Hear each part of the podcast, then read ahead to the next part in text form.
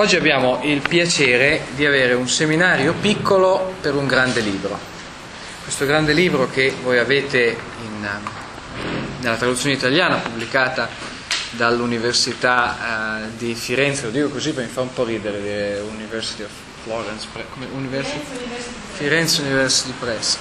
Uh, e la spesa pubblica nel XX secolo, una prospettiva globale, questo è il titolo italiano, di Vito Tanzi e Ludger Schuckner.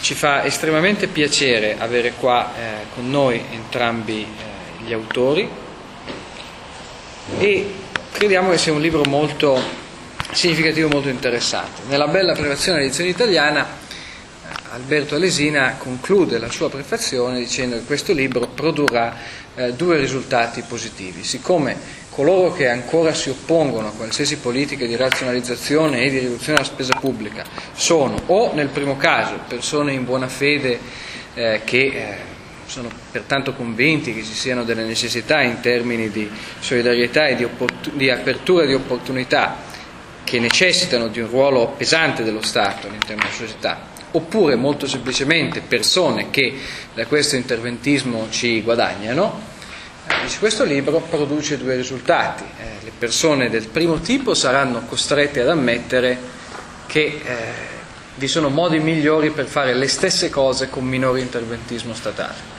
Alle persone del secondo tipo semplicemente frenerà il terreno sotto i piedi e questi sono, dice Alesina, due ottimi risultati ed effettivamente sono convinto anch'io che sia così.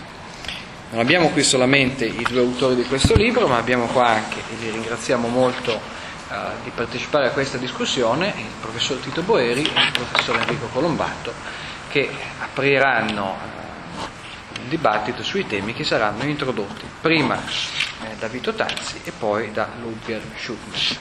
Eh, senza eh, sottrarre altro tempo alla discussione, passerei subito la parola al professor Tanzi, ringraziandolo molto non solo di essere qui, ma anche eh, della gentilezza che costantemente dimostra verso l'Istituto Bruno Leone.